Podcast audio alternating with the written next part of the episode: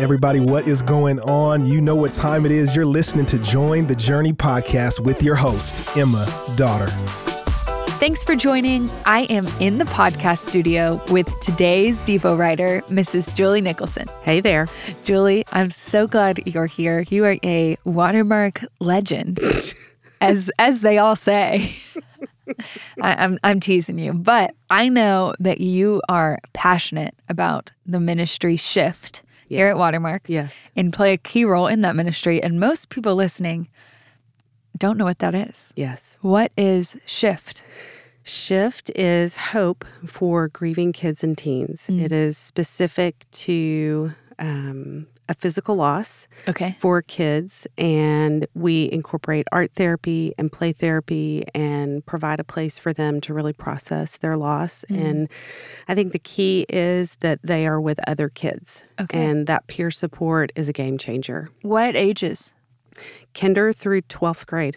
Okay, so even up to high schoolers. Yes. Wow, I didn't know that. Mhm. Do y'all have a lot of teenage students that come, or is it mostly younger? We it's it's a range, but we have had high school kids. Okay. And um I would say it's been a great service to the community at Mm. large. A lot of people who aren't connected at Watermark in any way Gotcha. have heard about it through their school counselor or through another a private counselor, and um, they've they've come and with the um, the crafts uh, we call them projects for high school boys, Yeah. and they do Nice. actually do them. really? It's funny, yeah. That's neat. Yeah. That's special. But we've seen amazing change in kids. and what uh what led you to get involved with that ministry to you helped get it off the ground? Is that right? I did with a team of people, um, but 17 years ago, I experienced significant loss and got involved in Grief Share, our Mm. grief recovery for adults.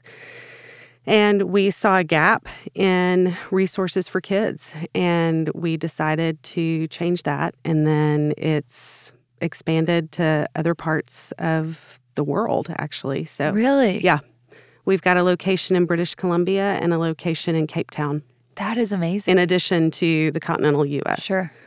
Well, cool. And if great. people want to get more information, They can go to watermark.org backslash shift, okay. or they can email shift at watermark.org. amazing. And that comes to me. Wow.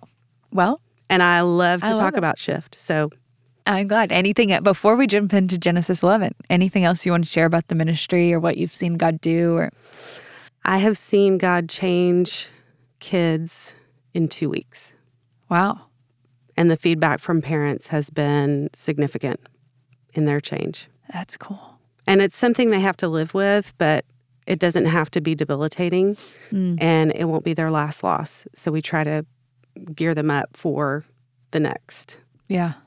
That's awesome. Yeah. Praise praise God. It's pretty awesome to see. That's sweet. Well, in a somewhat of an abrupt shift. Genesis bump. Yep. Genesis 11. What are some things you, Julie, learned as you studied today's chapter? I learned that God is serious about how we view him and how the Israelites were thinking too little of him. Hmm. And when he changed languages, he didn't just change a few, he created what I discovered um, more than 7,100 Wow. languages. That is a lot. So he's serious. Yeah. For real. And uh we I mean, we were talking about how that is crazy to think today we are starting to drift back toward everyone knowing the same language. It's a cautionary tale for sure. What do you what do you think the the warning of this passage is for believers today? I think for me is I need to constantly remember my place and that God is my creator and I am to do what he's called me to do Hmm. and not try to create something for myself. Um, just manage my view of God that He is um, He is big, Um, and I think the collaboration of the tower showed that they thought too little of God. Yeah, I think that's really good, Julie. I uh I used to think about this story, and I think this is a pretty common thought. Sunday school, kids growing up in church, you hear the Tower of Babel, and I would imagine uh, the Leaning Tower of Pisa. They're going to build a tower to get to God, just a cylinder cylinder shaped tower, like you're stacking Oreos or something, and uh, would sum up the story with the goal is they thought they could reach God. But really, the moral of the story is they thought they could be God. And I look at verse four. Uh, the first half of, of the verse, I always remembered that let's build a great city for ourselves with a tower that reaches into the sky. But I would forget the second part. This will the motivation. This will make us famous and keep us from being scattered all over the world.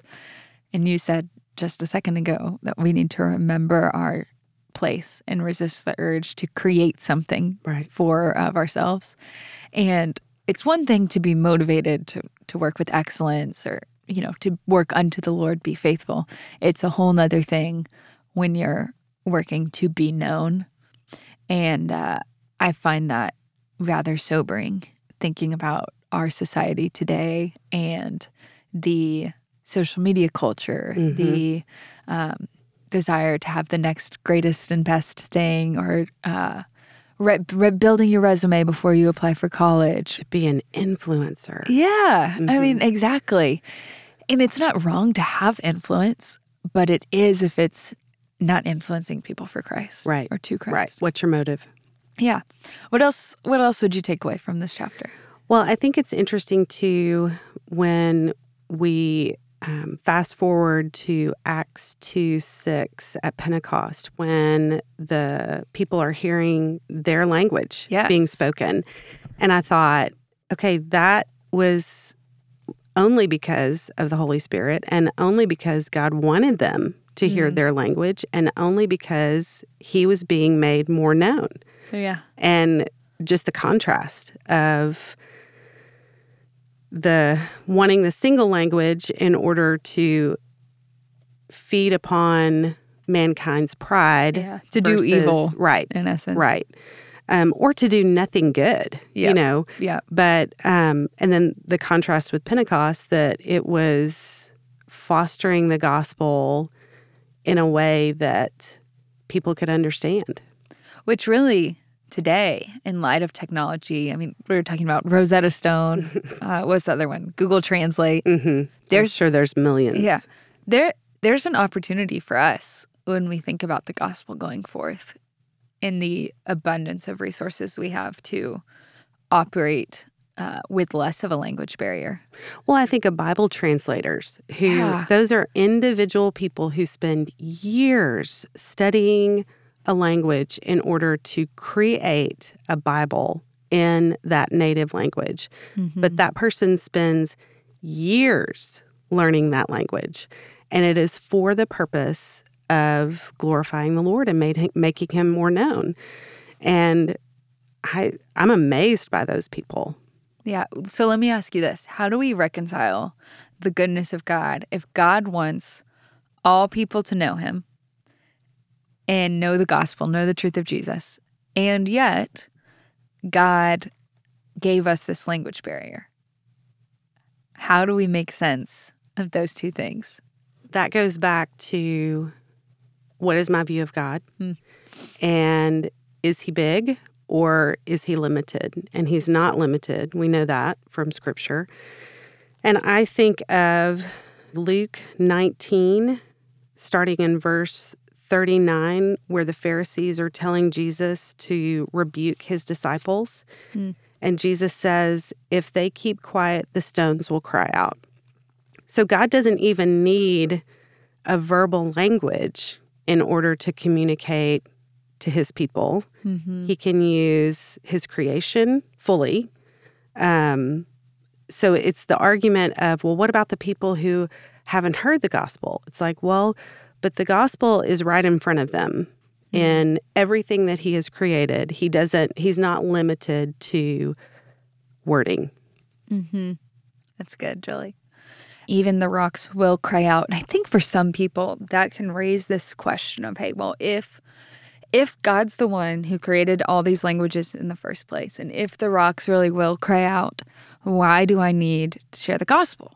Why do we still have to make disciples? And I think the answer is uh, threefold. Number one, we're commanded to. So Matthew 28, 19 through 20, the Great Commission, or uh, Matthew 9, 37 and 38, the harvest is plentiful, but the workers are few. Ask the Lord of the harvest, pray to God, asking Him to send out workers into His harvest field. We're commanded to. Um, number two, it is loving to share truth. John 13, 34 through 35 a new commandment i give to you is this to love one another just as i have loved you. You also are to love one another. And how much it's been said how much would we have to hate someone to not share truth with them?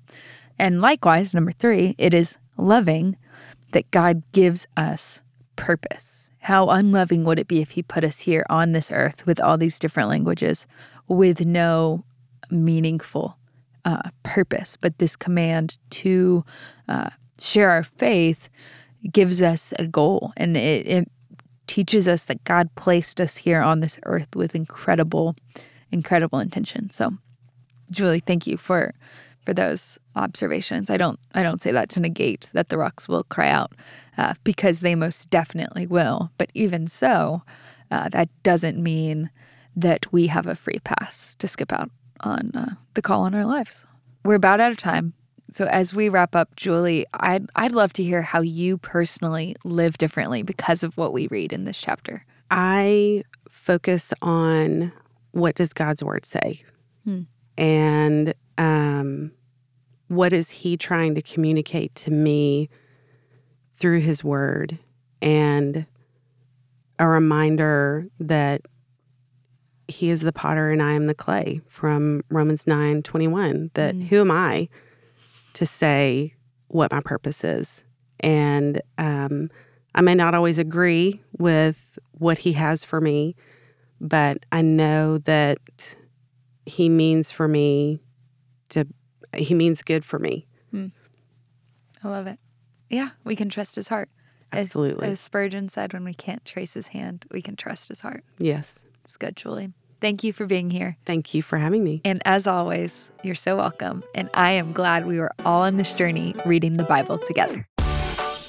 Hey, we want to thank you for listening and we hope you enjoyed the episode. Did you know that you can help support Join the Journey by rating and reviewing this podcast? And if you're willing, we'd love it if you subscribe because the more you download, the easier it will be for new friends to find the podcast.